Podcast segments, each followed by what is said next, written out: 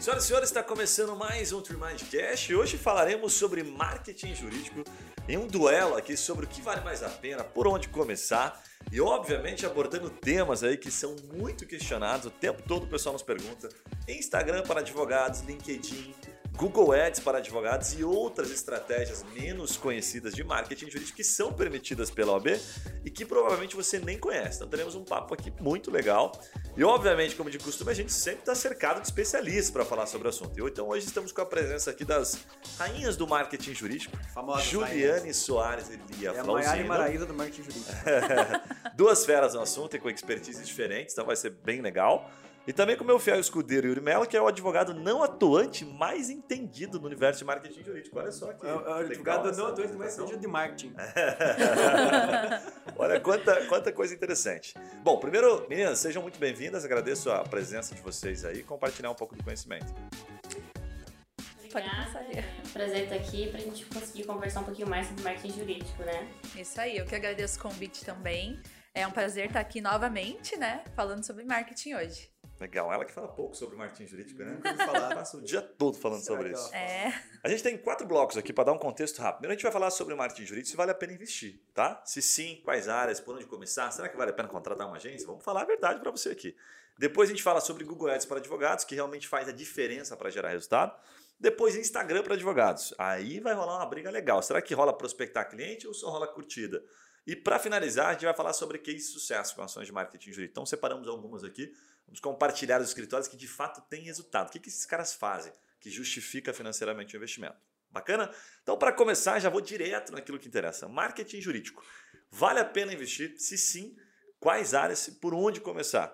Juliane, na tua opinião, e quando os clientes chegam aqui para pergun perguntam para nós, o que, que você fala para eles sobre isso? Bom, se a gente é uma agência de marketing jurídico, obviamente eu falo que sim, vale a pena. Mas é legal sempre primeiro a gente conseguir é, passar para o cliente é, qual é o. Entender, na verdade, primeiro do objetivo dele, né? Então, o que, que ele está buscando com o marketing jurídico? Tem sempre aquela.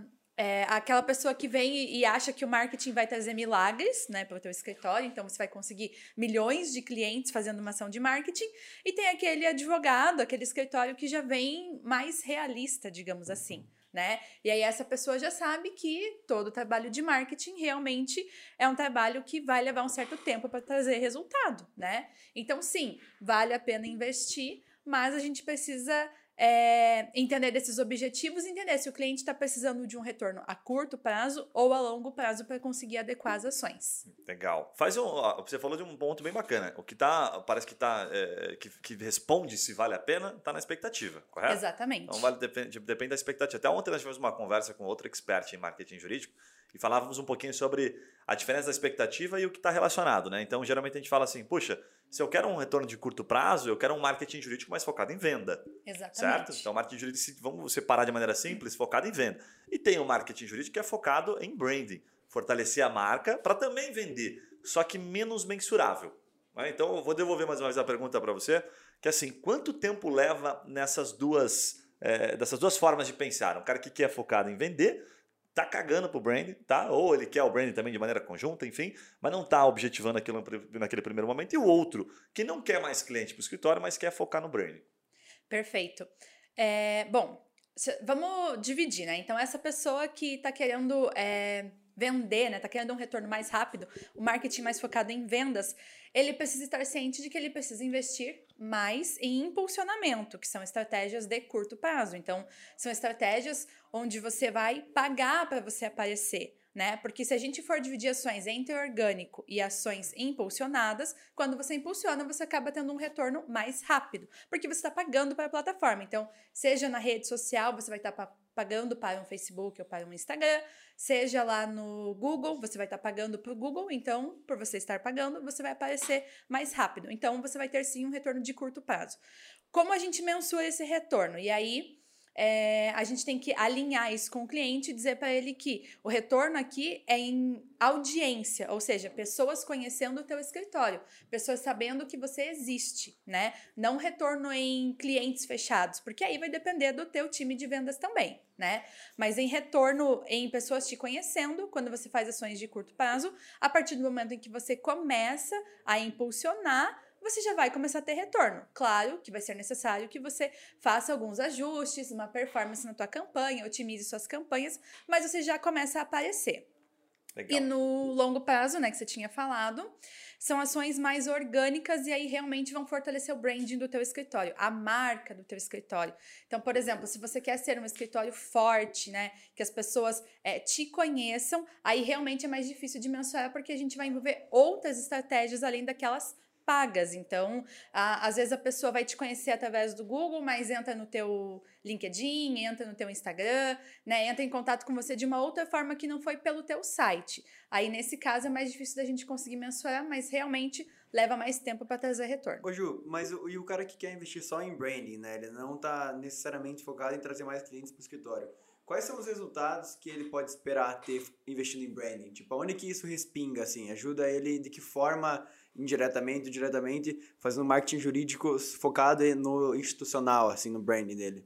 É realmente esse fortalecimento da marca. Então, por exemplo, se a gente falar hoje de um Machado Meyer ou de um Pinheiro Neto, olha o branding desses escritórios, né? São escritórios enormes que você, eles não precisam hoje investir num Google Ads, investir em impulsionamento. Então, a marca deles é muito forte. É exatamente isso. Quando tem alguns clientes né, que a gente pergunta, e aí, quais são os escritórios de referência para você? Sempre aparece o nome desses escritórios. E eles não fizeram nada de impulsionamento. Foi tudo orgânico. Ou seja, eles foram crescendo com os resultados que eles foram fazendo, aparecendo nas mídias, é, fazendo muita produção de conteúdo, mantendo um relacionamento com os clientes através de redes sociais, através de e-mail, né? É, mantendo uma base de clientes, mas principalmente aparecendo bastante, né? Então, dando entrevistas, fazendo conteúdo, divulgando artigos, gravando vídeos, mas tudo de maneira orgânica, ou seja, sem impulsionar mesmo. É, e é o que você falou, né? Isso é longo prazo, né? Mas o resultado Exatamente. vem e vem forte, né? Exatamente. Porque o escritório, no final do dia, vive de autoridade, né? Vive de, da, do, da figura do advogado ou do escritório ser referência naquele assunto, né? O, o cliente dificilmente vai, ah, num conteúdo só ali fechar. Ele vai ver, como você falou, vai ver o YouTube, vai ver LinkedIn, vai ver a, a- o site, vai pegar referência no mercado, né? Então, branding vende sim, né? Mas vende Exatamente. com mais é, longo prazo. Muito bom. Tem até um indicador de brand, daqui a pouco eu vou compartilhar para saber se o, se está fazendo sentido ou não, né? A, a parte social, aquilo que ele não consegue medir. Mas eu queria direcionar uma pergunta para a Lia, que ela cuida inclusive nossa- dessa parte aqui para nós, está dando o show, dando aula, que é como utilizar o marketing jurídico para melhorar o relacionamento com o cliente. É uma pergunta que a gente recebe aqui, né, Lia? Então você que está comandando essa parte aqui, o que, que você pode falar pra- de maneira prática assim, para a pessoa começar, para onde ela deve olhar, o que, que ela deve dar mais, dar mais atenção? O que, que você acha disso? Olha, primeiro, né, é bem importante é, a gente não generalizar, né, porque o escritório precisa entender qual que é o nicho que ele está atuando, né, qual que são as demandas dentro daquele nicho, e é muito importante ele alinhar isso com os objetivos que ele está buscando, seja de curto prazo ou longo prazo. A partir disso, ele pode buscar como que ele vai melhorar o relacionamento com o cliente dele. Então, ele precisa primeiro entender, né, quem é o meu cliente, onde que ele está, o que, que ele está buscando e encontrar formas que ele vai responder isso, né? É, atender essas questões, é, responder as famosas dores dos clientes que a gente chama dentro da, do direito, né? Então, é, ao estreitar e buscar é, estreitar esse relacionamento com, com o cliente, é importante é, não só é, você, né, a gente fala, o advogado é, querer oferecer os serviços deles, ou, ou, é, enfim, ele buscar, mas ele também ouvir, né? Então, a partir do momento que ele escuta o cliente dele e o que ele está buscando, ele passa é, uma maior credibilidade, né? E, e até a pessoa começa a enxergar ele é, como um mentor e não apenas como uma pessoa que está oferecendo um serviço, que é o que a maioria das pessoas pensam, né? Então, ao estreitar, estreitar esse relacionamento, é muito importante a gente olhar para a dor do cliente e buscar ouvir ele para cada vez mais entregar a conteúdos é, e responder essas questões da melhor forma. Bacana, mas- essa parte de ouvir o cliente é. A gente fala bastante, mas é difícil fazer, né? Pouquíssimas pessoas fazem isso, inclusive a gente, né? A gente tem preguiça de ir lá e perguntar. Que o certo era pegar na unha, cliente por cliente, perguntar: Poxa, o que, que você faz no seu dia a dia, que é a famosa persona do marketing, né? O que, que você faz no seu dia a dia? Quais são as suas dores, suas preocupações? Tem várias perguntinhas que levam a isso. Então, o que, que eu quero te perguntar aqui de maneira prática, para a gente dar uma instrução? A partir das dores que ele já tem mapeadas, o que, que ele pode fazer se ele não quiser entrevistar o cliente, né? Porque a grande maioria dos advogados vai ter mais dificuldade de fazer isso. O que, que ele pode fazer? Tem alguma ferramenta? Vai no Google. Como é que você faz hoje para construir isso sem o cliente fazer aquilo que tem que fazer, que é a entrevista? Não vai fazer entrevista. Como é que a gente resolve o problema dele? Olha, primeiro é, é legal a gente entender, antes de falar dessas ferramentas, que ao responder uma dúvida de uma pessoa, eu já estou fazendo algo muito importante porque pode ser a dúvida de outras pessoas. Então, isso é, é bem relevante para o advogado entender e não pensar em querer é, sair respondendo é, tudo e tentar abraçar o mundo, né? Então, por exemplo, primeiro vamos falar de redes sociais. Ela é muito importante, a gente sabe que é, não é o foco de fechar vendas, que a gente chama, mas pensa como se fosse uma vitrine, né? Quando a gente vai, vamos trazer um exemplo para para o nosso dia a dia. Quando a gente vai comprar alguma coisa, seja numa loja física, é, a gente olha, né, o, o, o visual, a gente precisa estar tá bonito, precisa estar tá atrativo. Então a rede social é a mesma coisa. É ali que o advogado pode colocar os conteúdos dele e tentar chamar, é, atrair essas pessoas. Então, um exemplo seria a rede social, e ali é uma ferramenta que o advogado pode trabalhar para tentar atrair mais pessoas, né? E outra, outra opção também, por exemplo, é utilizar o Google. Então, é, com conteúdo de qualidade, né, que a gente chama é, conteúdos que nesse momento é importante a gente esquecer a juridiquês, né, porque a gente está falando com as pessoas que não estão nesse ramo, né, não estão no ramo do direito. Então, quanto mais você tiver uma linguagem fácil, que seja eficaz, mais você vai conseguir fazer com que essas pessoas entendam o que você está passando e tentar atrair a atenção delas. Então, por exemplo, no Google, você né, produzir conteúdo que você coloca no, no blog do, do seu site, e tente né, é, fazer, é, por exemplo, é, uma ferramenta como o Google Ads, a gente pode citar aqui, que é super interessante, né, nas seccionais que são permitidas, por exemplo, fazer essa, essa compra de, de palavras-chave com exatamente com aquele tema que eu identifiquei que pode ser uma dor de um, de um, de um potencial cliente. Então, são duas formas bem relevantes para o marketing jurídico, tanto as redes sociais quanto a produção de conteúdo para Google. E outra, né? Não adianta fazer pesquisa com o cliente se você não sabe fazer as perguntas certas, né? Exatamente. Porque muitas vezes vai fazer entrevista lá e falar: o que, você está achando no meu escritório aqui, né? O que, você está sentindo? Ou que, qual que está sendo os seus problemas aí? É, é naturalmente, né? O cliente perante assim, um advogado, a não ser que o advogado crie um contexto muito de segurança, ele vai dar uma resposta enviesada, né? Você tem que preparar bem a, o território para falar, cara, eu preciso que você seja super honesto porque eu preciso que o meu escritório melhore. Então eu quero que você Sim. abra a caixa preta, não venha com tentar elogiar agora, que eu quero só saber o que tá ruim, o que tem que melhorar. Porque não adianta fazer entrevista mas fazer entrevista só para trazer pro escritório e falar, não, tá tudo certo, pessoal, tá tudo ótimo, toca o baile aí que o, o cliente tá falando que tá ótimo. Os números não estão, mas o cliente tá feliz, então tá tudo certo. Você sabe que eu lembrei de um, eu lembrei de um negócio, essa semana a gente teve uma entrevista com o Rodrigo da Boali, cara, dono de uma rede de restaurantes, mais 60... Maior, resta é, maior rede do Brasil, é né? maior rede do de Brasil. alimentação saudável. E, e, junto da entrevista que a gente tava fazendo, é, tava um advogado dele. É um advogado de franquia, amigo nosso, o doutor Alexandre, um abraço para eles, inclusive da Baril Advogados, Baril que são Advogados. super parceiros. E sabe o que é engraçado? Porque assim, ó, durante a entrevista, é, o próprio o, o, a, Rodrigo da Boalha, ele comentava, né? Puta, o Alexandre sabe disso, ó, o Alexandre sabe daquilo. Não, isso aqui que eu acabei de falar não tinha nada a ver com o direito, tá? Ele sabe dessa dor aqui, puta, ele sabe desse dia a dia. Nossa, pessoas aqui, complicado. Pô, o Alexandre tá sempre me acompanhando, fazendo as coisas. O que, que deu para perceber ali do direito, né? O Alexandre estava fazendo um papel praticamente ali de, de mentor, tá mentor, junto, né? mentor. Ele não era advogado, apenas advogado. Esse cara não vai ter dificuldade para saber quais são as dores daquele cliente. Ele tá vivendo, tá, tá vivendo o dia a dia do cliente, né? né? Então ele estava com ele. Então você perguntar para o Alexandre assim, quais são as dores né, do Rodrigo, CEO da Boali, uma empresa que, pô, né, tá crescendo e tem que vender franquia e tal. Ele sabe um monte de coisa que não tem nada a ver com o direito. Nada a ver com o direito, porque ele tá lá junto com o cara.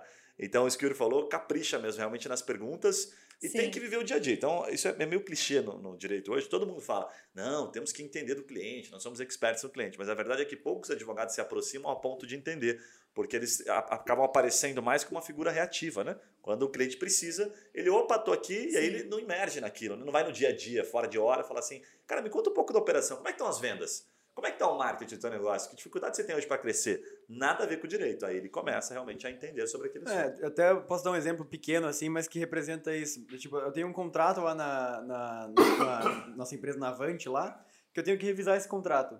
Só que assim, eu, eu fiquei olhando assim, falei, cara, o tempo que eu vou ter que demorar pra ah, explicar pra um advogado que não entende nada que a gente faz aqui, é, versus o tempo que eu vou fazer aqui um- uma revisão mais básica, mas amanhã vai estar pronta? Ah, cara, Deu eu preguiça. vou, eu vou fazer aqui a minha revisão.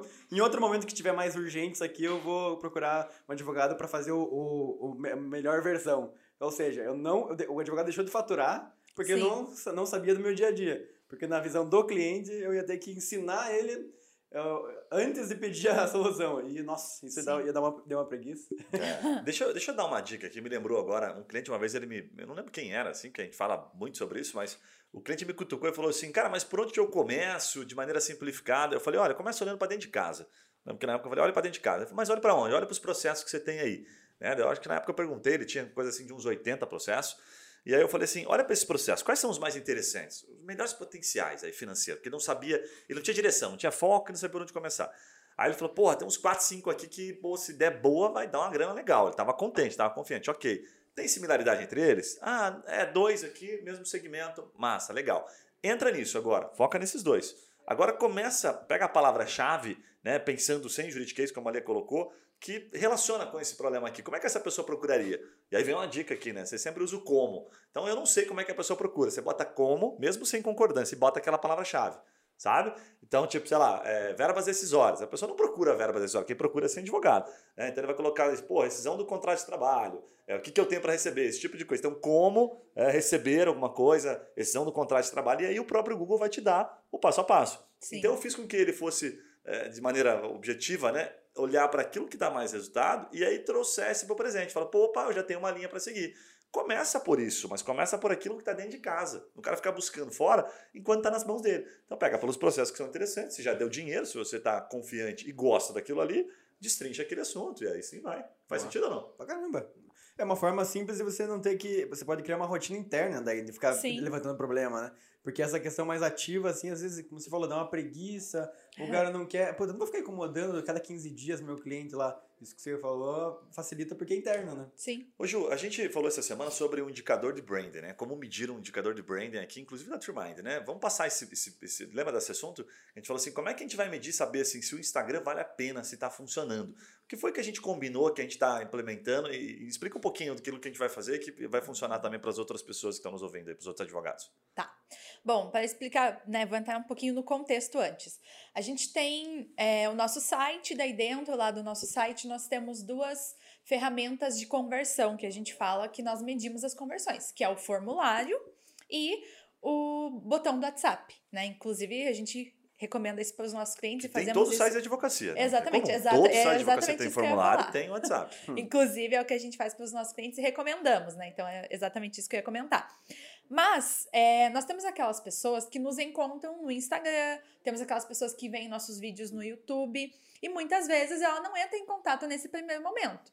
Então, às vezes ela estava procurando sobre marketing ou alguns assuntos, por exemplo, como é, filmes para advogados, livros para advogados, né? Alguns conteúdos que nós temos no nosso blog. E aí acaba encontrando a gente lá no YouTube ou lá no, no nosso site mesmo, né, no Google. Mas ela não entra em contato nesse primeiro momento. Então aquela pessoa, ela pode ter visto várias ações nossas no Instagram, no Facebook, no LinkedIn, no YouTube.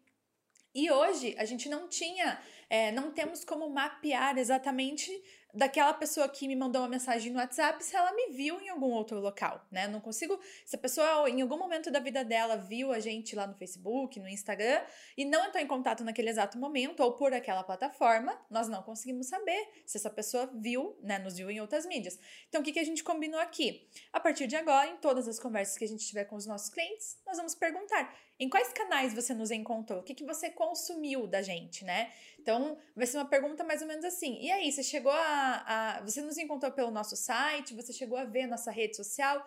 Viu alguma coisa? Qual que é o objetivo? É realmente ver se todo esse esforço que nós estamos fazendo dentro das redes sociais, essa presença que a gente é, tem todos os dias, os vídeos, né? Se tudo que nós estamos fazendo realmente está trazendo resultado, aquela pessoa está consumindo. Porque às vezes ela vai nos encontrar no site, lá no Google, no caso, mas vai também querer ver nosso Instagram, vai ver o nosso LinkedIn, nosso YouTube, e aí a gente não consegue saber, né? Não, não, não estávamos conseguindo metrificar, né? Mensurar se aquilo ali está dando resultado. Então é isso que a gente está é fazendo a partir parte de agora. da conversão aí, eu né? acho que Perfeitamente. É, é legal aquela lógica também, que acho que vai de encontro com o que você falou, que assim, é, tudo aquilo que não é mensurável ou que não, é, não vem por uma campanha estruturada, pode se considerar que tem o branding envolvido. Por Exatamente. exemplo, é, se não veio por uma campanha no Facebook, se não veio por um conteúdo específico ali que, que a gente acertou na palavra-chave, se não veio por um vídeo do YouTube que tinha um botão de conversão, alguma coisa, se não veio por nenhum desses, desses métodos é, mensuráveis, por onde que ele veio? Pela marca, pela indicação, Exatamente. pela, pela pessoa ter consumido algum conteúdo lá atrás e daí quando veio o problema ela lembrou da gente. Então, Sim. de certa forma, não sei se vocês concordam, sempre que não tem como mensurar, dá para considerar que tem o branding envolvido nessa, nessa tomada de decisão do cliente. Né? É. Exatamente. Bom, parece até que vocês trabalham com isso, hein, cara? Eu li um conteúdo no YouTube Puxa ontem. vida, hein? vi um conteúdo no YouTube. Né? Vamos dar uma pivotada agora, vamos falar sobre outro assunto bastante preocupante, bastante eh, questionado aqui para nós, e vale a pena, que é Google Ads para advogados. Qual que é a melhor estratégia para atrair clientes rápido? O que, que faz a diferença nas campanhas? Se é cidade, se é investimento, se é área de atuação? Juliane, o que, que você acha? O que, que você tem falado para os nossos clientes sobre Google Ads aí? Quando é que você recomenda o Google Ads e quando é que você não recomenda? Tá. É, bom, primeiro, ah, o Google Ads, ele é, caso alguém não saiba ainda, né? Acho difícil, mas caso alguém não saiba, eu vou falar rapidamente. O Google Ads, ele é a plataforma, a ferramenta do Google para que você impulsione o teu site, né? Para que você apareça lá no topo da primeira página. Ah, quando a gente recomenda? Quando a pessoa precisa de um retorno a curto prazo, né? Esse é o clichêzão. Então, ah, eu preciso de retorno urgente. A gente utiliza o Google Ads porque vai te dar um retorno mais rápido, né? Como eu tinha comentado, você pagando, você vai aparecer na primeira página. É, o, o que é, é bacana dessa estratégia? A gente consegue definir muito bem o público-alvo. Então, dá para segmentar por região, por faixa etária, é, é, por hum, gênero. É, dá para segmentar de diversas formas, por público, né? Público semelhante, enfim, tem diversas formas da gente conseguir fazer a segmentação. Então, o Google ele é muito indicado é, se você já tem um perfil de cliente ah, que, que, que você já conhece bem, né? Uma, ah, uma certa faixa etária, uma região que você quer atingir mais. É, também, se você, se o teu público tem é, bastante tráfego, né? Tem bastante gente buscando isso ah, no Google, também faz bastante sentido. Então, é, é- a gente vai principalmente por essa linha.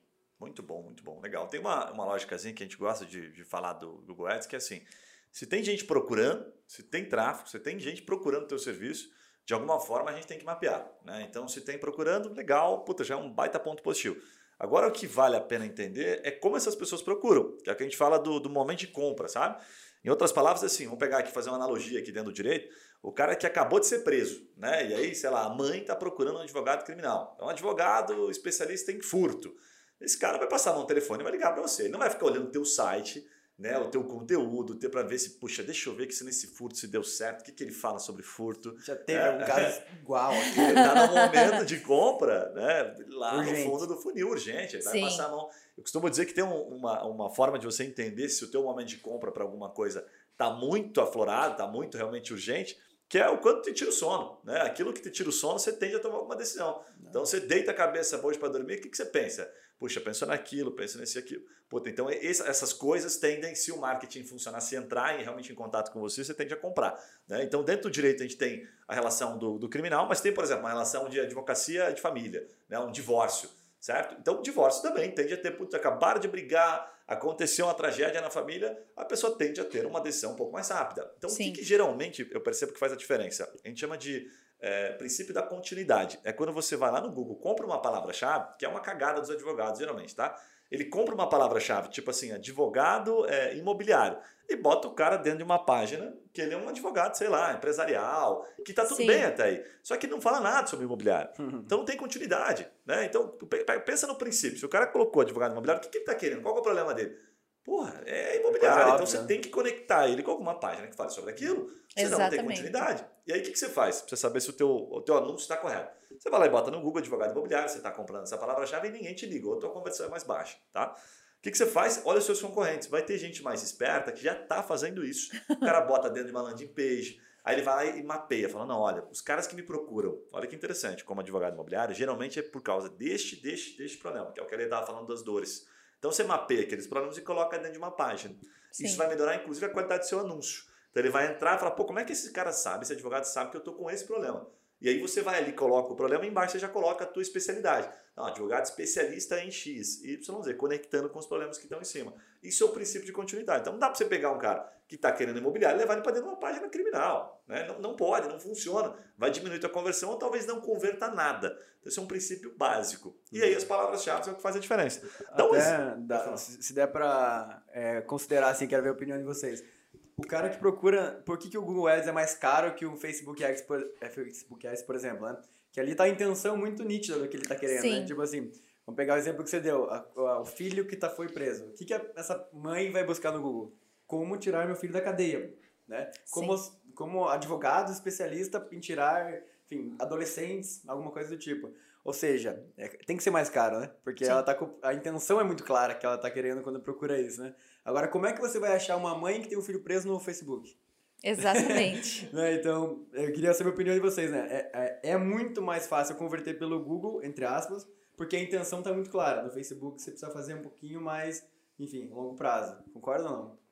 É, o, o Google é aquele, aquela sensação de urgência, né? Então, como o Guilherme falou, se tira o teu sono, você vai contratar, você tende a, a tomar uma decisão mais rápida. Então, por exemplo, ah, eu quero me aposentar, né? Preciso. É, às vezes alguém da família precisa se aposentar e tal, e tá demorando demais para ser liberado, ou o benefício foi negado e a gente precisa recorrer. É uma situação, é um momento de urgência, porque aquela pessoa ela precisa daquilo ali para ela sobreviver, ela precisa daquela renda. Então ela tende a tomar uma decisão mais rápida. Igual o exemplo ali do divórcio também, né? Ou outro exemplo que a gente tem bem aqui é, é a questão de, de CNH caçada, né? Então são momentos de urgência. A pessoa ela precisa resolver aquilo mais rápido, então ela vai tomar decisão mais rápida. E toda vez que você precisa tomar uma decisão mais rápida e você ainda não tem uma referência, não tem um advogado, você vai no Google. Porque é o buscador que a gente mais usa, né? Qualquer coisa que você for pesquisar hoje, você vai no Google. Então acaba sendo fazendo bastante sentido. É, e aí, ah, em relação às redes sociais, a rede social ninguém vai hoje buscar advogado, né? A gente não vai lá buscar um serviço na rede social. Né? A rede social em compras assim é mais é, a gente fala mais em relação a produto, né? Às vezes a pessoa acompanha uma lojinha lá e tal, mas serviço é mais difícil. Então, é, o Google acaba sendo um pouco mais caro porque são perfis totalmente diferentes. O perfil da pessoa que você vai impactar na rede social, você tem que dar a sorte, digamos assim, daquela pessoa estar no momento dela. Então, às vezes, você vai impactar 100 mil pessoas e mil pessoas, ou né, bem menos do que isso, estarão no momento é, passando por aquele momento mais emocional e precisando da tua ajuda. Quanto ao Google, se você apareceu para 100 mil pessoas, foram 100 mil pessoas que estavam procurando. Então, aquelas pessoas realmente têm mais chances de fechar com você Se naquele acertar na momento. palavra-chave, né? É, exatamente. se você acertar na palavra-chave, sim. Muito bom. Falando de palavra-chave, vou perguntar para ti, Lia. Você que é, que é mestre ali no- nas palavras-chave, está sempre utilizando as palavras-chave, né? Tanto no nosso YouTube quanto no Instagram. Conta um pouquinho de como, qual que é a lógica que você segue para escolher uma palavra. Por que, que você escolhe uma palavra-chave e como é que você faz, que é um ponto importante, que eu vejo que você faz muito bem, a conexão com o anúncio. Porque você não precisa necessariamente, eu vejo, por exemplo, no Instagram, que você pega, puta, a palavra-chave é essa, mas o meu anúncio não vai usar exatamente a palavra-chave. Dentro do Google Ads a gente recomenda. Mas como é que você conecta uma coisa com a outra? Qual o princípio lógico que você segue? Primeiro, a gente precisa entender, né, a, a demanda, o tráfego que está tendo essa palavra, né? Então, eu não vou escolher é, uma palavra que não tenha busca, né? Então, é importante o advogado ter isso em mente. Dentro da minha área, dentro né, da, da, advocacia, o, qual que é a, a, o tema que estão buscando, né? O que, que eu poderia focar? E a partir disso, também encontrar palavras que estão relacionadas, porque nem sempre a, a palavra principal vai ser só aquela que daquela forma que as pessoas estão buscando.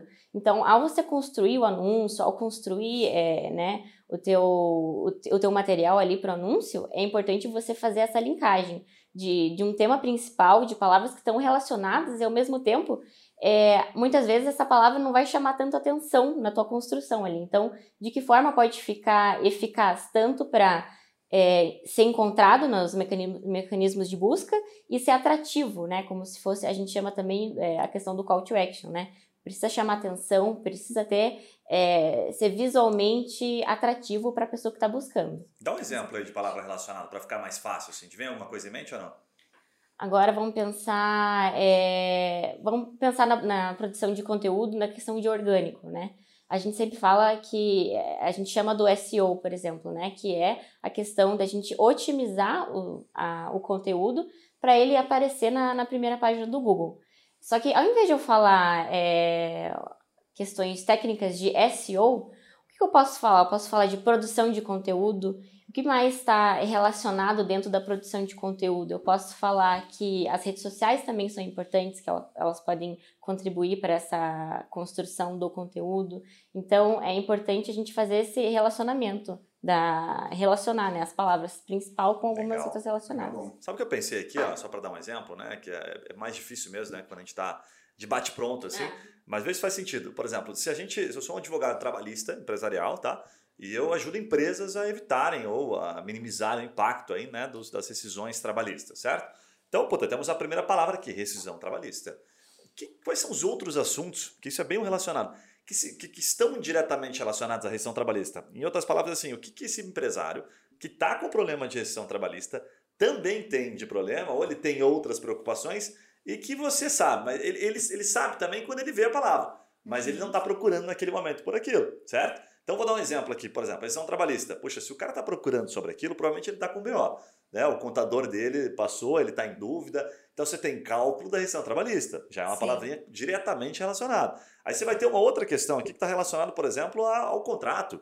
Né? Tem outras possibilidades, por exemplo, assim, será que vale a pena? Tem muita gente procurando, por exemplo, empresário, se vale a pena fazer um contrato PJ. PJ versus CLT, tem essa pesquisa. Assim, com xizinho, PJ versus CLT. Vale a pena? Qual é a diferença? Então você tem outros vários assuntos que, em razão de uma palavra, e aí é exercício mesmo. O que, que esse cara deve ter de, sabe, de dúvida, de problema, assim, de incerteza? Né? Então isso tudo está relacionado. São palavras indiretamente relacionadas que você pode colocar. Então, tipo, dentro de um conteúdo você pode colocar assim, olha, rescisão trabalhista, ela parte desse princípio, essa é a premissa. Mas e aí, você já pensou na sua empresa se não vale a pena, por exemplo, alguns dos trabalhadores, em razão, inclusive, da pandemia, transformar eles em um contrato PJ, você vai reduzir Sim. as suas decisões trabalhistas, talvez reduza um pouco das suas taxas, talvez algumas pessoas gostem, porque elas vão deixar de pagar, vão ter, deixar de ter todos aqueles descontos, então é um momento bacana para isso. Fui lá e conectei uma dor e já aproveitei e trouxe um benefício. Faz exatamente. sentido ou não? É, no final do Faz. dia, assim, o que a gente está falando aqui de várias formas diferentes é assim, eu preciso saber exatamente o, o que o cliente busca, né? Tipo assim, não adianta eu, eu ficar imaginando quais são os termos corretos de busca, né? O qual que é o termo que eu acho que deveriam buscar. Sim. Não, você tem que realmente saber o que é buscado, né? Então, Exatamente. saber do teu cliente, é o direito do consumidor. Tá, você acha que o teu cliente vai procurar direito do consumidor para procurar um advogado do consumidor? Obviamente que não. Ele vai falar, é, sei lá, Vivo não cortou minha luz, está cobrando multa.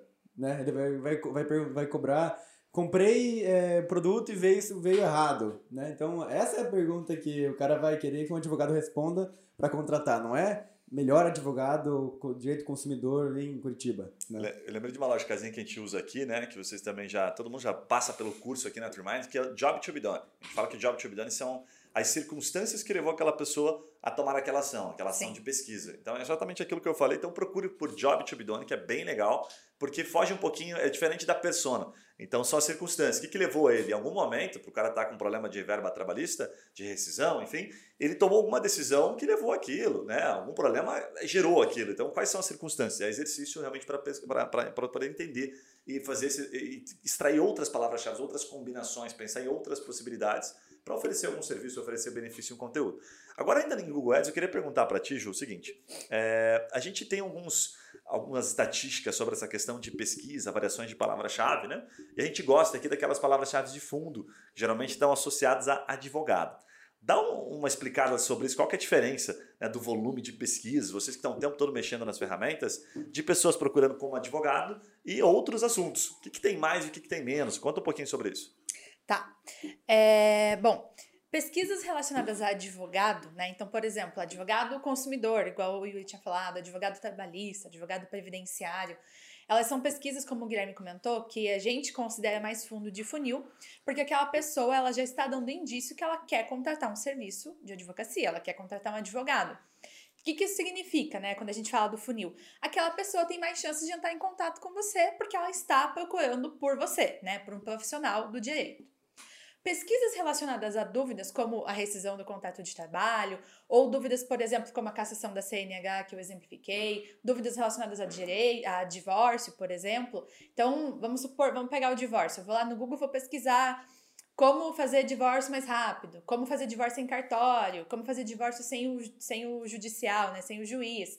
Então, é, esse tipo de pesquisa, ele remete a pessoas que estão buscando dúvidas. Então, na maioria das vezes, essa pessoa ainda não tem certeza se ela precisa de um advogado. Às vezes ela nem sabe que, por exemplo, para ela fazer um divórcio no cartório, ela vai precisar de um advogado. As pessoas não. Eu mesma não sabia disso até começar. Você está pesquisando a... isso, Juliana? Não, não estou ah, pesquisando, bom. mas vários clientes, né? A gente faz aqueles exercícios. Olha só.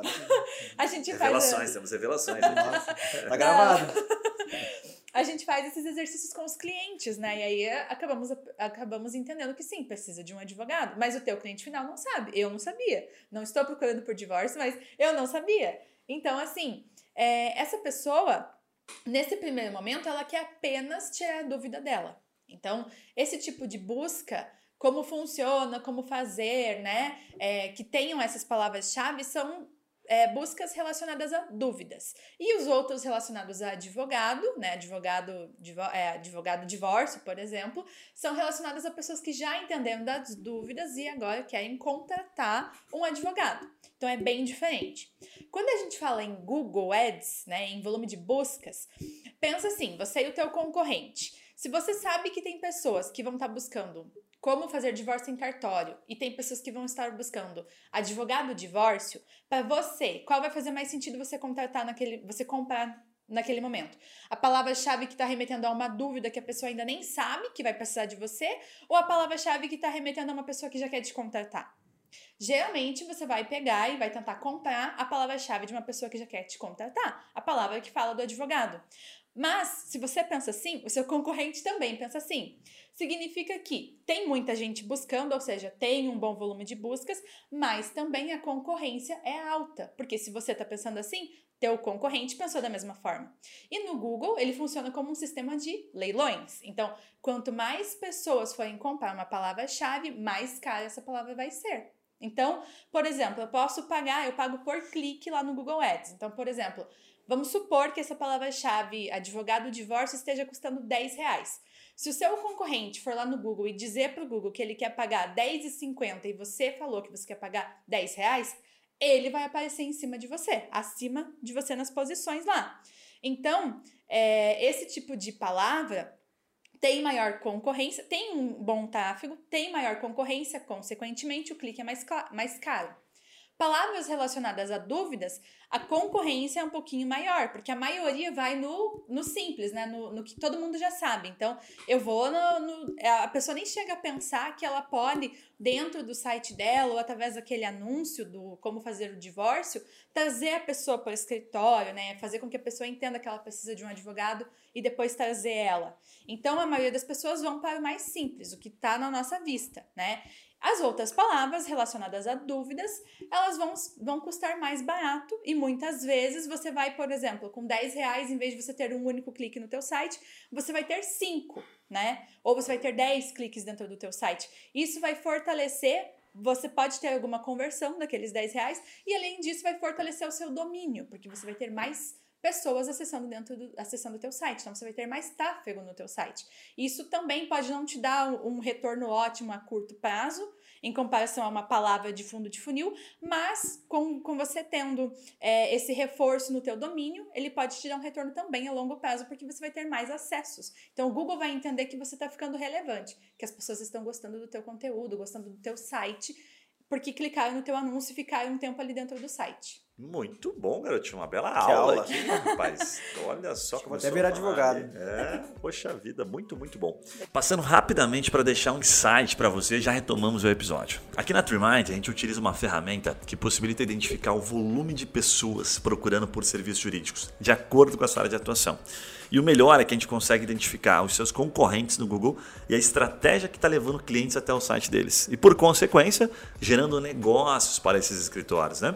Se você curtiu e tem curiosidade, quer saber se vale a pena investir em marketing jurídico, por exemplo, no Google, na sua área de atuação, acesse o nosso site trimind.com.br e receba uma rápida consultoria por um dos nossos especialistas em Google. Combinado? Voltamos ao episódio, um abraço e até lá. Agora vamos dar aquela pivotada e vamos falar um pouquinho sobre Instagram para advogados ou marketing jurídico no Instagram, como as pessoas muito procuram. Será que gera negócio mesmo ou só gera curtida? É, que tipo de ação funciona de fato? Eu quero começar perguntando para a Lia ela que é mestre, ela que comanda o nosso Instagram. Então, se você está vendo o nosso Instagram, se você não está vendo ainda, você está marcando, vai lá, dá uma olhada no nosso Instagram. Se você gostou, deixa um elogio para ali, porque é ela que é, comanda o nosso Instagram. Se você não gostou, já critica ela lá também. Não tem problema, a gente. Se você não está vendo ainda, é culpa aqui. da Lia também. Não tem problema. é, exatamente. Se você não foi impactado, é culpa dela também. Agora, Lia, conta aí. A gente, é, só para dar um contexto da pergunta, a gente estava falando nesses tempos que estava aumentando consideravelmente o número de inscritos e a gente não estava investindo. Né? Então eu cheguei para ali e fiz essa pergunta: por que, Lia? Por que cargas d'água que estão nos seguindo? Por que cargas d'água que a gente está né, melhorando a nossa entrega no algoritmo do Instagram? Então, a gente sempre fala, né? É importante ressaltar que a rede social é relacionamento, né? Antes de tudo. Então, é, muitas vezes, né, os advogados, eles estão ali, né? Ai, tá, então agora eu vou entrar, no Instagram, mas será que eu vou conseguir já fechar negócio? Então, é, é importante entender que é uma construção, né? Então, é, a gente diferencia é, as redes sociais e do Google, por exemplo, a gente chama de mídias ativas e reativas. Então, vou explicar o que, que isso funciona, como é que isso funciona. As mídias ativas, né, até como a Ju já falou, as pessoas vão lá e buscam a informação. Então, eu digito lá no Google é, advogado trabalhista, advogado previdenciário e, e vou buscar ali a minha informação. No, nas redes sociais funciona um pouquinho diferente. É, normalmente a gente chama de reativa porque a rede social ela vai impactar o, o, o, cliente, né? E não realmente o cliente vai lá buscar as informações. Então, é muito importante que o advogado, ao pensar em ter né, é, um Instagram do escritório, ele coloque ali informações relevantes que possam é, tirar, tirar dúvidas das pessoas. Então, a, ao construir isso, é demonstrar que você está nas redes, você está informando conteúdos relevantes, ali aparece, opa, para a pessoa que está procurando. Esse, esse, esse, escritório é importante, eu acho que eles estão se preocupando com as minhas dúvidas, né? Então, é, um dos motivos que a gente pode pensar que a gente até teve um crescimento aqui dentro é, é demonstrando essa, essa hum, ajuda, assim, eu digo de você é, mostrar um conteúdo relevante para as pessoas. É, e, e, além de mostrar, é importante ter a consistência, né? Então, Sim. a gente sempre fala isso para os advogados que têm interesse né, em começar é, no Instagram, é, no LinkedIn, Facebook, enfim, nas redes sociais em si, é ter a consistência. Então, além de um conteúdo de qualidade, eu ressalto muito a questão da consistência. A gente sabe que os advogados não têm muito tempo, então é, mas é muito importante ter esse foco, porque ao, ao, ao, momento que você vai entregando mais conteúdos, vai conseguindo é, responder as dúvidas das pessoas e tendo a construção até do branding, porque o, as redes sociais vão auxiliar nessa construção, o relacionamento com os, com os potenciais clientes, com seus clientes, eles, o, o relacionamento vai se estreitando. E cada, cada vez mais você se aproxima do seu cliente, então você entende da linguagem que ele está falando, você entende onde que ele, ele se encontra. E então ele não te vê mais só como uma marca, né? Como um, um escritório que ele pode te, te contratar quando ele precisa, mas ele vai te lembrar constantemente e saber que você está ali para ajudar ele quando precisa. Legal. Exatamente. Olha, e deixa eu posso pode, pode dar falar. Uma, pode, um complemento rapidinho? É, uma outra coisa bem importante também, que todo mundo esquece, na verdade, quando fala em redes sociais, é, além dessa questão da constância, né, que a gente sempre fala que é bem importante, é a questão da interação. Então não adianta nada é, eu ter um, um, Instagram, eu ir lá e criar uma página do Instagram e postar uma vez por semana. Nunca aparecer no, nos stories, né? Nunca falar com o meu público-alvo, porque aí não vai ser, é, não vai ser uma ferramenta de relacionamento, né? Você vai postar lá de vez em quando. Então, ah, uma coisa que a gente vem buscando aqui, que eu acho que também foi um dos motivos para a gente ter uma um aumento nas nossas redes sociais foi justamente isso, essas interações. Então, sempre a gente solta lá caixinha de perguntas, né, para as pessoas mandarem as dúvidas, enquetes. É, falamos um pouco lá no, no Story, cada vez um profissional da agência aparece lá para tirar alguma dúvida do nosso público. É, disponibilizamos os nossos vídeos, né, que, que a gente grava aqui, mostramos um pouquinho dos nossos bastidores. Então, essa interação também acaba sendo importante, porque o escritório de advocacia é uma empresa, mas a pessoa, ela não está indo lá contratar uma empresa, ela está indo lá contratar uma pessoa, o advogado. Então, ela ver que por trás daquele Instagram, né, por trás daquele escritório, tem uma pessoa, vai fazer é, gerar essa conexão que a gente tanto fala e que é tão importante hoje e que as redes sociais podem nos ajudar. E vale lembrar também, Ju, que indo um pouquinho mais longe, né? A gente falou agora da importância do, das redes sociais, mas vai ser as redes sociais são uma ponte para as pessoas chegarem no escritório do advogado. Perfeito. Então, no escritório do advogado que estarão os serviços, é, tudo que ele oferece, os conteúdos relevantes. É, então, através das redes sociais, as pessoas podem chegar ali, encontrar os primeiros conteúdos, ser impactados e buscar mais informações dentro do escritório, do, do site do, Do site. escritório. Despertar a curiosidade, né? Até Perfeito. nessa linha de raciocínio, eu queria te perguntar, porque eu já vi vocês falando sobre isso aqui internamente. Eu achei legal você compartilhar um pouquinho. São duas coisas. Primeiro, assim, quanto tempo? O advogado não faz ideia, tá? Ele quer fazer, mas ele não sabe o tempo. Então, conta um pouquinho, assim, de maneira bem resumida. Pô, para fazer um planejamento eu levo X horas, faço uma vez por mês. Mas e depois, no dia a dia, para postar? Pô, vou lá no Canva da vida, ou abro o Photoshop e produzo o conteúdo. Quanto tempo isso gasta, né? Porque dá um tempo considerável. O advogado que quer fazer isso sempre ele saber. Se ele acha que, não, isso eu faço rapidinho, eu faço com o pé nas costas, e daqui a pouco ele começa a levar mais tempo do que ele acha que leva, né? E o segundo é na hora do conteúdo. Como é que faz para interpretar e para trazer pouco conteúdo? É pouco conteúdo que coloca? É muito? O que, que você coloca? O que, que você vê num conteúdo, né? Para poder colocar e fazer sentido? Olha, a gente sabe que o tempo é bem relativo também com a realidade do advogado, né? Sim. Mas é muito importante que nesse início, no planejamento, ele tenha uma dedicação, né, para construir, porque vai ser a base do que ele vai continuar postando e dos conteúdos que ele vai produzindo. Mas então ele é muito importante que ele dedique um tempinho, né, com ele, com a equipe, porque o advogado é a parte estratégica, né, do, do, da- do escritório de advocacia. Então ele precisa estar presente, tanto que se não, não for só ele que vai é, operacionalizar tudo aquilo, né? Mas nesse, nesse começo é importante ele estar junto. Então ali é, realmente é, não, não dá para dizer assim em números, mas que ele vai ter uma dedicação maior nesse primeiro momento que para estruturar. Em seguida, quando ele for começar a construir, também é, tem a, é um pouco subjetivo na questão da criatividade, né? Porque a gente sabe que a criatividade é um pouquinho subjetiva de, do que você realmente quer colocar ali. Mas trazendo assim a questão do, do conteúdo, é muito importante a gente não ter algo muito extenso, né? Na questão de. Sabe que eu vou te, te provocar para fazer uma. Porque nós estamos passando exatamente por isso. Nós temos uma pessoa hoje nova que está ajudando.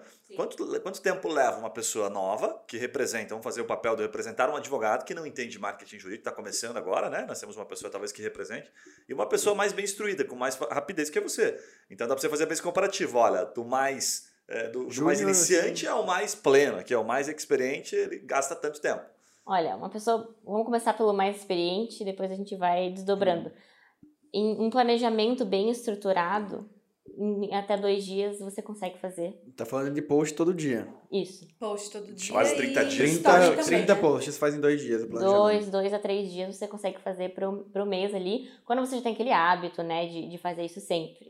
Então, quando você vai pegar uma pessoa que está iniciando nisso, um advogado que está buscando iniciar, você pode dobrar isso ou até um pouquinho mais para realmente a pessoa conseguir pegar aquilo na prática, né? Sim. Porque é, a pessoa que está começando isso, ela não vai ter aqueles insights de na hora, as, as sacadas, o que, que é mais relevante. Porque com o passar do tempo, você vai deixando de perder, é, vou colocar entre aspas, perder tempo com o que não é tão necessário e gastar a tua energia com aquilo que vale a pena mesmo. Bem legal, bem E legal. aqui a gente nem tá considerando que a pessoa vai precisar estudar, né? Pra saber como É, estudar ela já o tá com- conteúdo. Aqui a gente tá só considerando que a pessoa já sabe, né, qual, linguagem utilizar, já sabe o, o que ela vai fazer e aí coloca tudo isso dentro do papel no planejamento. Agora, se ela precisar estudar antes, tipo, que linguagem que eu vou usar no Instagram, né? Qual é o tamanho ideal do texto, sobre o que, que eu posso falar, que palavras que eu vou usar, aí leva mais tempo Isso. mesmo. E é importante, né, na construção ali do conteúdo para as redes sociais, é você ter uma chamada primeiro, né? Então você ini- inicia com uma- algo que vai chamar a atenção das pessoas, em seguida você começa a dar uma introdução sobre, sobre o tema e, e chama para um conteúdo maior que a gente chama de conteúdo mãe, né? Então, Isso. o conteúdo da rede social ele é algo um destaque do conteúdo maior que está presente por exemplo no site do no blog no, que está dentro do site do escritório e ali você coloca, faz uma chamada para as pessoas irem até o site e encontrar esse conteúdo. Olha que loucura, se for colocar em números, né? For ali uns quatro dias para fazer o planejamento e 30 posts para quem não é, não é expert no Isso, assunto, vamos né? colocar até uma, em até uma pra- semana. é, É, Uma semana, que- cinco uma dias. semana. O cara vai colocar lá seis horas por dia, sete, enfim, seis a oito horas por dia, trabalho focado, a gente sabe que é menos, mas 30 horas aproximadamente para fazer 30 posts, né? Pode dizer que... Tá tranquilo, uma hora por post, bem dentro da, da, da realidade, né? É, mas acho Tipo assim, É que não, além do, Não, eu quero do- dizer, na co- expectativa é muito mais rápido, né? Isso. A pessoa que Sim, é, sim. a expectativa Claro. é que é muito mais rápido que uma hora por post, né? é que você também não tem só a parte de texto, né? Daí você vai pro layout. Exatamente. Vamos pensar na arte, né? Lógico, a gente pode indicar. Tem o Canva, que tá- é, é- é muito útil para muitas pessoas, porque ele é bem intuitivo, é uma ferramenta é, simples, né? De você utilizar, muitas empresas usam, e até muitos advogados a gente sabe que utilizam. E quando a pessoa quer algo um pouco mais profissional, que tenha, que ofereça mais detalhes, ferramentas como o da própria Adobe, que oferecem para muitas ferramentas para você editar. E aí entra tempo também, né? Porque Legal. vai do, vai do feeling da pessoa, vai de encaixar uma imagem legal, um, um título que chame atenção, e tudo isso no Massa. pacote. Não, Olha, e aí, deixa- pode Gui, falar. só para complementar, a gente tem, por exemplo, um post lá que vai ser uma única foto e tem os carrosséis também, né? Que é um post que vai ter lá quatro, cinco imagens, às vezes até mais. Então você tem que fazer quatro, cinco posts, né? Imagens para um, postar um único dia. Muito Então, bom, muito bom. Olha, como é, isso. como é que o advogado sabe se ele está no caminho, se está dando certo? Que indicador? O que, que você olha lá? Como é que você fala, pô, vou- eu vou puxar um pouco mais para casa essas publicações, porque eu vi que o negócio aqui deu certo. O que, que você olha dentro da ferramenta para ele falar assim, ah, é aqui então que eu tenho que olhar? Quais são os É indicadores? quantos parentes estão é, é, mandando direct. É, Parente geralmente não responde, tá? É mais as pessoas de fora que, que engajam do que o parente só Tia suas não quer nem curtindo essas saber. fotos. Parente não é público-alvo, tá? É importante ressaltar. Mas então, a própria ferramenta, né, do. A gente sabe que, por exemplo, o Instagram ele, ele é do Facebook, né? Então o próprio Facebook tem a ferramenta que te possibilita tirar, é, extrair informações, assim, completas sobre teu público. Então vai falar sobre localização, sobre idade é, e principais temas, né? Então vamos supor, a gente, o advogado lá fez um planejamento para o mês e depois ele vai fazer aquela análise dele. Então, ali na, na própria ferramenta, ele consegue tirar os insights dos temas que foram mais curtidos, que tiveram mais comentários e, e principalmente salvamentos também. Um destaque que a gente sempre fala é, né, salvamento é quando a pessoa salvou aquilo, aquele post para ver depois. Pode ser que ela não veja, mas ela É o que achou importante. faz. Mas, A maioria não mas vê. ela achou importante. Mas ela E- salvou, Na significa hora de que é bom. salvar, ela, ela pensa, não, isso aqui é importante, vou ver. Quando- E- Mas quando é que eu vou parar pra ver? E também na questão do. é, a gente também avalia, por exemplo, a gente, a gente sabe que a entrega dos stories é muito grande agora, ela até. É legal destacar que ela é maior até do, que o feed, do próprio feed. Então, se você quiser focar, é, escolher entre produzir mais para o feed ou para os stories, é importante ter um equilíbrio mais dos stories, ter uma maior relevância, porque é mais prática, mais rápido, as pessoas estão mais é, com vontade de olhar aquilo. E ao mesmo tempo que a gente tem, por exemplo, na, na bio, a gente, a gente coloca um link lá com todos os conteúdos maiores do blog, por exemplo, do advogado. É, a gente consegue analisar a taxa de cliques, onde as pessoas entraram mais. Então ali você já consegue perceber, opa, esse tema aqui está tendo mais relevância para o advogado, esse tema aqui já não, não tanto, então vou focar aqui. Legal, legal, Legal. demais. Eu- Deixa eu fazer uma última, uma última observação aqui, fazer uma pergunta, uma provocação aqui para a gente encerrar essa parte do, do Instagram, que é o seguinte: compra de seguidores. Vale a pena? É legal comprar seguidores? Como Não? O não, que, que vocês acham? Até dói o ouvido. Eu já dei risada antes dele terminar na hora São que os que mais engajam normalmente. Esses que vêm comprar. Esse é o Esses são os que vão te famoso. contratar, com certeza. Aquela pessoa famosa que passa aquele famoso migué, né? É. Então, quando você vê, né, um, um Instagram com muitos seguidores e você vai olhar, abre uma publicação e vê que ela tem ali 10 curtidas. 10 curtidas, nenhum comentário, alguma coisa está estranha, né? Então, sim, essa pessoa quase 100% de certeza que ela comprou E o seguidores. que, que acontece quando ele compra seguidores e, e tem riscos, não tem? O Instagram parece que vai lá e bane também a conta. É, você pode ser banalizado porque é, é entendido como algo é quase a- antiético, né? Porque você não tá ali produzindo conteúdo e, e- e trabalhando de certa forma de uma maneira ética que vai realmente é, que é o que a plataforma pede, né? Você Sim. estar ali e utilizar ela. Ela vai entender que você está enganando, né? E não, não considera isso como algo positivo. Olha, o advogado que Legal. compra seguidores, certamente ele esqueceu do código de ética. Ele tá, ele tá vendo outra coisa. Ele não tá no código de ética. né? Tá vendo? Código ética nenhuma. de dinheiros no bolso. Sim. Entrar numa última etapa aqui. A conversa está muito boa, mas temos que caminhar para uma etapa super top, que é o seguinte: case de, su- de sucesso com marketing jurídico, ou seja, escritórios que de fato ganham grana, os escritórios que dão certo. Enfim, que tipo de ação que gera negócio mensurável, né? E aquelas que fortalecem o brand, enfim, que geram. Inclusive que a gente chama aqui de cross-sell e upsell, se você que é advogado não ouviu falar nesses termos ainda, que é a forma de você. O branding geralmente leva muito para isso, para você cruzar, trazer mais vendas de clientes que já estão dentro do escritório ou aumentar o ticket dele. né? Então a gente vai falar um pouquinho sobre isso. O que, que você lembra aí de, de case de sucesso, eh, Ju, que dá para compartilhar aí, que enfim fez bastante diferença aí com ações de marketing jurídico? Bom, a gente tem vários, né? Ali, inclusive, deve, deve ter mais outros em mente, por, em mente, porque ela sempre, ela que produz os nossos e-mails quando a gente divulga os nossos cases. Mas a maioria, né, pelo menos aí uns 90% dos nossos clientes que já tiveram bons resultados, resultados realmente satisfatórios e que estão com a gente há mais tempo, são áreas relacionadas à advocacia de massa, né? Que são esses, esses resultados mensuráveis que você comentou. Então, direito trabalhista, é, direito de família, direito do consumidor, previdenciário tem muito, trânsito tem muito também. Então, a gente tem diversos clientes nessas áreas que a gente consegue mensurar bem os resultados. Em São Paulo, em Minas, aqui em Curitiba também, em Salvador. Então, vários, tanto com ações em Google quanto ações em redes sociais, tá? É, tem clientes aí que a gente entregou mais de 7 mil leads. Leads, para quem não sabe, são as oportunidades de negócio, né? Os contatos para o escritório. Em que a gente tempo? entregou mais de 7 mil leads no, em 2020, né? Então, em 10 meses aí, mais ou menos, 12 meses, né? Porque geralmente janeiro é um pouquinho mais baixo. Mas durante o ano de 2020, aí a gente entregou mais de 7 mil leads. A gente tem que... um- Uma, uma coisa também bem importante, Gui, que as pessoas têm que estar cientes, é que ah, também o teu resultado em relação a contatos, a leads, ele está totalmente atrelado ao teu investimento quando a gente fala em curto prazo. Então, não adianta nada você querer investir, por exemplo, 100 reais por mês no Instagram ou no Facebook e achar que você vai ter mil pessoas entrando em contato. Então, é bem proporcional, né? Então, claro que quanto mais você investir, mais resultado você vai ter, porque a ferramenta vai entregar para mais, para mais pessoas, né? Então, isso acaba sendo bem importante também, tá? Então, isso está totalmente, esses resultados, eles estão muito atrelados ao valor que a pessoa disponibiliza para investimento nas redes sociais. A, a região também interfere bastante, a área de atuação também interfere bastante. Por exemplo, a gente tem clientes, temos um cliente lá de Osasco, que é de direito previdenciário, que ele recebeu é, mais de 800 leads investindo 1.500, 1.700 reais. Só Por de mês. previdenciário. Por mês, né? Aham, Ok. Exatamente.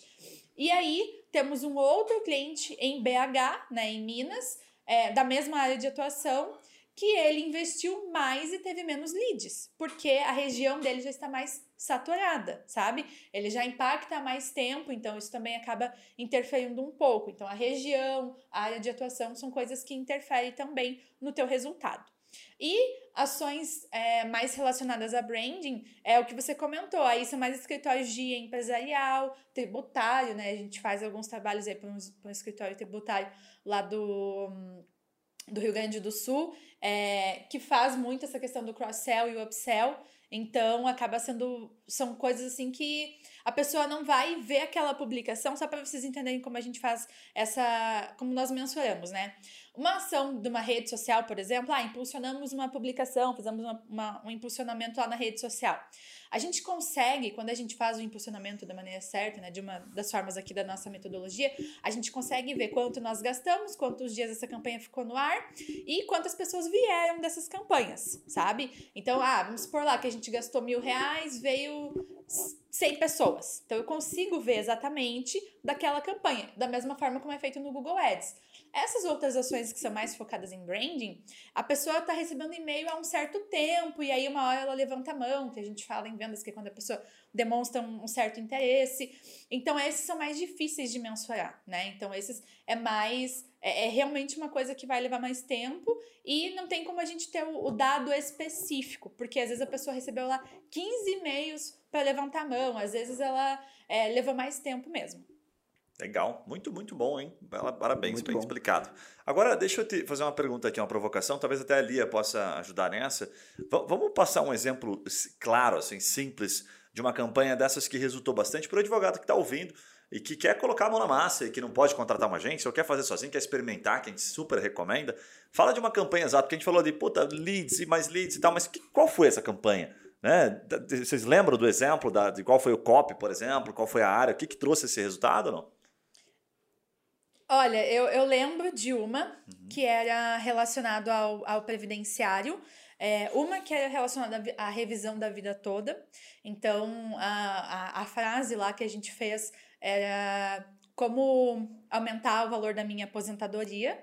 Então, esse é o copy. E aí, quando a pessoa entra, né, clica ali, tem um textinho explicando como funciona a revisão, quem tem direito, né? A pessoa consome um pouco daquilo e aí, se ela tiver interesse, ela entra em contato. Então, esse é um exemplo. É, outro exemplo também é relacionado a, no direito trabalhista aos profissionais. Uh, se eu não me engano, a gente fez de hotelaria e fizemos de garçons também. Então, é, quais saber, como saber se estou recebendo todos os meus direitos? É, são ações mais assim, geralmente relacionadas com a palavra como, como eu já tinha comentado antes. É, e sempre falando é, ou da dor ou do prazer, né? Que a gente fala. Então, por exemplo, ah, se eu quero aumentar o valor da minha aposentadoria, eu estou falando de um prazer, ou seja, a pessoa pode aumentar o, o dinheiro dela, né? A aposentadoria que ela vai receber.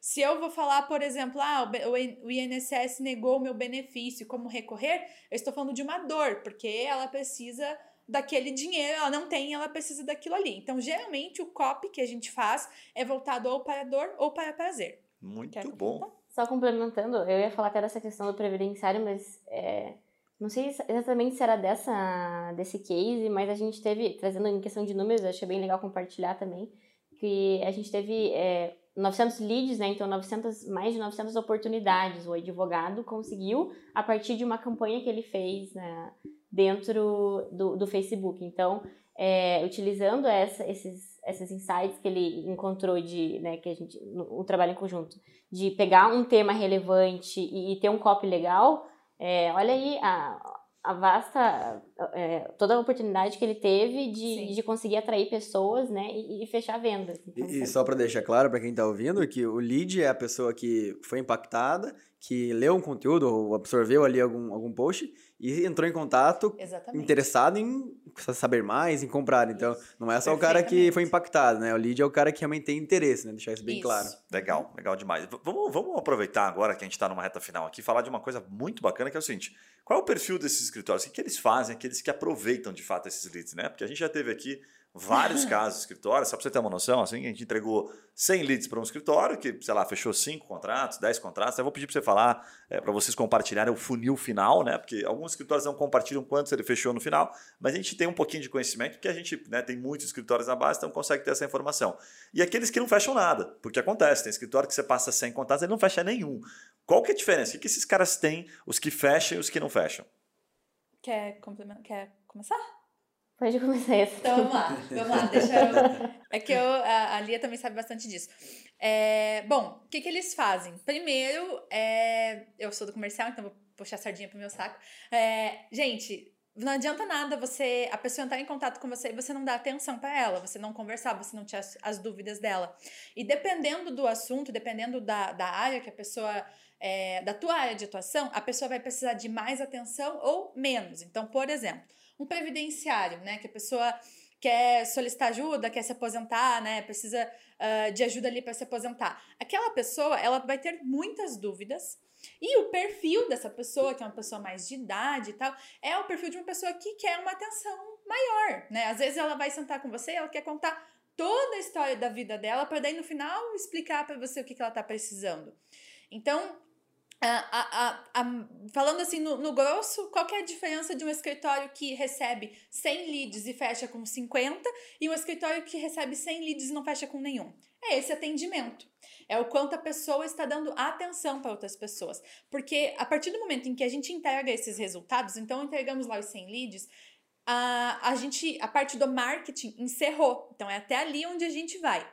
Desse momento em diante, ou seja, de quando você recebe esse contato em diante, é vendas. Então você precisa saber vender. Não interessa se você é um escritório de advocacia, você precisa saber vender o teu serviço, né? Então você ter uma equipe estruturada ou quando você não tem uma equipe, você mesmo conseguir fazer isso, você tem que entender que você realmente precisa dar atenção. Quanto mais atenção você dá para o teu público, quanto mais é, você responde as dúvidas dele e demonstra interesse em conversar com ele, mais chances tem dele realmente fechar com você. Às vezes você vai cobrar até um pouco mais caro do que o seu concorrente, mas só o fato de você ter ouvido ele por mais tempo faz com que essa pessoa feche com você. Então a venda, ela é relacionamento, ela é conexão. Então quanto mais eu buscar me conectar com essa pessoa, mais chances tem dele fechar comigo. Essa é a principal diferença. A gente tem advogados que a pessoa mandou mensagem hoje e, e ele vai entrar em contato só daqui a dois, três dias e responde ali mal e mal. E tem advogados que que a gente acabou de entregar o lead, ele já liga e conversa e tira dúvida e responde,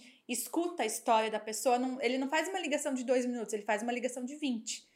Então, é exatamente isso, essa questão do atendimento, da relevância que você vai dar para aquela pessoa. Porque você pode ter mil clientes, mas essa pessoa vai ter só um advogado, que é você. Então, essa é a principal diferença. Sabe o que é interessante que me lembra aqui, você falando é, sobre a questão do atendimento? Que a gente é consumidor, né? O advogado também é consumidor o tempo todo. Né? Então está sempre consumindo. E a gente reclama quando não é bem atendido e a gente sabe, é bem, é bem fácil identificar quando a gente não é bem atendido. E me lembra muito uma situação, tipo, fazendo uma analogia para ficar fácil, de loja. Sabe, você vai comprar um tênis, né? Então você vai lá na Centauro, por exemplo, comprar um tênis, né? Que é uma loja aqui da nossa, da nossa região, mas tem espalhado por todo o Brasil. Você chega numa Centauro, quando o vendedor é bom, ele vai trazer tanto tênis para você provar, ele vai insistir tanto, né? Então você percebe, puta, esse cara aqui realmente é um, é um xarope, né? Ele vai me fazer comprar alguma coisa, até encontrar o tênis que você quer. Agora tem outros caras que falam, é, esse modelo não tem é, realmente isso aqui não tem tal. Então o cara não tá, tá com preguiça, não tá dedicado na venda. Fazendo uma analogia é muito parecido. Sim. Depende do quanto você pergunta, né? Mas que tipo que você gosta? Né? Mas o que, que é, qual que é o teu problema? Me conta um pouquinho, mas como é que você chegou até esse problema? Puxa, você trabalhou quantos anos aqui nessa empresa? Que legal. Então é um interesse genuíno. Então é um pouco, vou falar a palavra certa, mas é um pouco hipocrisia, né? Quando a gente não quer dar para o outro, a gente não quer oferecer para o outro atenção, mas quer para a gente. A gente reclama quando vai comprar o tênis e não é bem entendido. Mas na hora de atender o próprio cliente, que a gente não entrega a informação, aí a gente acha que não, tranquilo, o cliente tem que vir qualificado. Não dá, né? Hoje o cliente escolhe, né? Na verdade, não é você que vende, é ele que compra. Enquanto você achar que está vendendo, você não está vendendo nada. É ele quem tem que tomar a decisão de compra. Eu sempre falo assim Perfeito. que é, fechar uma venda é misto de principalmente duas coisas: é, gerar interesse e transferir sentimento. Tipo assim, é você trazer a pessoa pro teu lado. Eu achei que ia transferir dinheiro. É. Daí, né? Essa é outra etapa. Passar o Pix. Passar o Pix. É, mas primeiro você traz o interesse da pessoa, né? Sim. Que é isso que você falou. Faz as perguntas certas, traz ela pro teu lado, mostra interesse genuíno. A pessoa vai comprar um tênis, cara, mas por que, que você quer comprar um tênis? Tipo, o que, que você vai fazer com esse tênis? Tipo, você vai só pro trabalho ou você vai correr depois do trabalho e você quer um tênis que funciona para as duas coisas? Então, perguntar genuinamente mas isso não é suficiente. Muitas vezes você também tem que fazer o fechamento, né? É que as pessoas esquecem que você é um vendedor, você não é um tirador de pedidos. Então você tem que vender, você tem que transferir o sentimento que você tem sobre aquele tênis, sobre aquele serviço, para a pessoa também. Cara, eu acho que você está escolhendo o melhor por isso, por isso, ó, dentro das opções.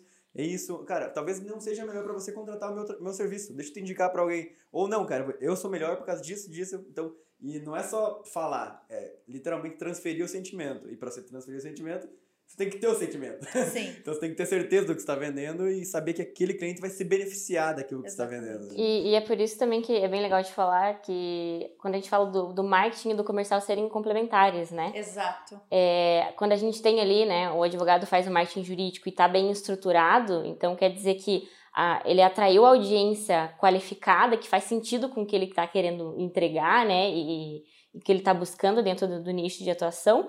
E, e, chega na parte do comercial ele ele precisa é, realmente fazer essa parte da venda e não só e, é, e esse é o momento que ele para de falar e ele começa a ouvir, né? Então é importante você ouvir o que o seu cliente está querendo e você conseguir, e a partir disso você vai conseguir responder as principais dores dele e ajudar naquela questão, né, na dúvida jurídica dele. Muito Sim. legal, galerinha. Bom. Bom, já estamos aqui nos aproximando de uma hora de podcast, então, como de costume aqui, você já sabe, a gente não gosta de passar muito mais de uma hora. Então, meninas, querem deixar uma, as suas últimas palavras? O que vocês têm de eu mensagem quero. final? Como boa vendedora, eu quero. Eu, eu, eu não sabia que eu ia querer falar mais alguma coisa. Achei que nem gosta de falar. Como boa vendedora, eu quero falar algumas coisas em relação a essa parte de atendimento, porque é muito importante. E a gente sabe que um cliente que não. Não adianta nada a gente ter um cliente, por exemplo, que nós entregamos lá sem contatos e ele não fechou com ninguém, ele não vai continuar com a gente. Então não adianta nada a gente entregar resultado com marketing se ele não sabe vender o peixe dele, né? Algumas, eu, eu quero passar só algumas coisinhas, vou ser bem breve. Primeira, é, as pessoas têm mania, né? A gente, a gente tem mania de uh, conversar com a pessoa e depois, né, mandar o orçamento, mandar a proposta e esquecer que aquela pessoa existe, né? É, esperar o outro tomar a iniciativa. Então, por exemplo, eu sou advogada, conversei com o Yuri, mandei a proposta para ele e eu estou esperando ele me responder. Cara, em vendas não existe isso. Você tem que dizer qual que é a próxima etapa e você tem que entrar em contato com a pessoa, fazer o follow, que a gente fala, o follow-up. Tem pesquisas que falam que às vezes é, que você vende, você chega a vender 80% das suas vendas são feitas quando você conversa com a pessoa mais de cinco vezes, oito vezes até. Ou seja, você fez o acompanhamento com aquela pessoa várias vezes. Então, não adianta nada você ter um, um bom, assim, um, um, atendimento bacana no começo e aí mandou a proposta e esqueceu daquela pessoa, espera que aquela pessoa entre em contato. Não faça isso. Entre em contato, fala, tipo, marca um dia, sabe? Legal, Yuri, agora eu vou te mandar, né, o meu orçamento, meus honorários, quanto eu vou cobrar. E aí Tal dia, semana que vem, segunda-feira, a gente pode conversar novamente? Ah, a gente pode. E aí você entra em contato com essa pessoa. Então não abandone o seu lead, né? Ali ele já não é mais um lead, ele é uma oportunidade de negócio. Não abandone essa pessoa e diga para ela quando você vai entrar em contato de volta. Então a atenção com o cliente, ela tem que estar em todos os momentos da venda, não apenas no começo, tá? Não é só para você atrair, mas é para você manter então isso acaba sendo muito importante. Esse é o mal de vendedor, né? É. Começa é. muito bem, mas tem pouca. Vai esfriando. Muita iniciativa, pouca acabativa. Exatamente. Belo é recado. É Lia, suas palavras. A dica que eu dou então, dentro do marketing jurídico, né, é importante assim o advogado ele entender o mercado e ele buscar o seu diferencial. Eu acho que esse é é o principal. A gente sabe que dentro do direito, o que tem de áreas que estão saturadas e, e advogados pesquisando e buscando formas de atrair clientes e fechar negócios mais efetivos. Então, uma forma é você buscar um diferencial e por que não olhar para os seus concorrentes, né? O que estão fazendo, o que está dando resultado e o que você pode fazer diferente dentro do marketing jurídico. Muito bom, viu Show. só, garotinho? Se você estivesse advogando, você estaria milionário, é. mais milionário ainda. Não, não estaria aqui, provavelmente, né? Tô numa praia agora, escutando esse podcast na beira-mar. Apenas com as suas campanhas de marketing jurídico ativas, você tá esperando o dinheiro cair no bolso. passiva, né? Como todo advogado, né? Muito bom. Quer deixar a sua mensagem final? Eu queria agradecer, que foi uma aula e muito bom. Muito bom, muito bom. Essa é Legal, mensagem a sua mensagem foi muito profunda. Motivacional, né? É, gente, para você que está apenas nos ouvindo, já sabe, eu sempre peço para você, vá lá no podcast, vá lá no nosso Instagram, aliás, deixa um comentário, né? Comenta, puxa, ouvi o podcast número X, gostei do que vocês falaram, ou não gostei disso aqui, faz uma crítica, faz um elogio, muito à vontade. Se você está vendo pelo YouTube, obviamente, já deixa o seu comentário aqui, se inscreve no canal, porque isso faz toda a diferença. A gente sempre vai trazer assuntos como esse, entrevistando vários advogados, tem muito advogado bom pela frente. Estamos focados em advogados que atuam em áreas de nicho. Então vem muita novidade por aí. É importante lembrar, né, que nos comentários no YouTube é a melhor forma da gente se relacionar Perfeito. com a pessoa. Saber, né? Manda, deixa os comentários no vídeo, nesse é. vídeo especificamente, que você vai conseguir a gente tem... ir direto na, na fonte. Perfeito, tem visto alguns comentários já em breve a gente vai trazer. Estamos procurando pessoas referência para falar sobre alguns comentários que a gente vem recebendo por aí. Certo? Valeu, até o próximo podcast. Valeu. Um abraço. Tchau. Tchau. Tchau.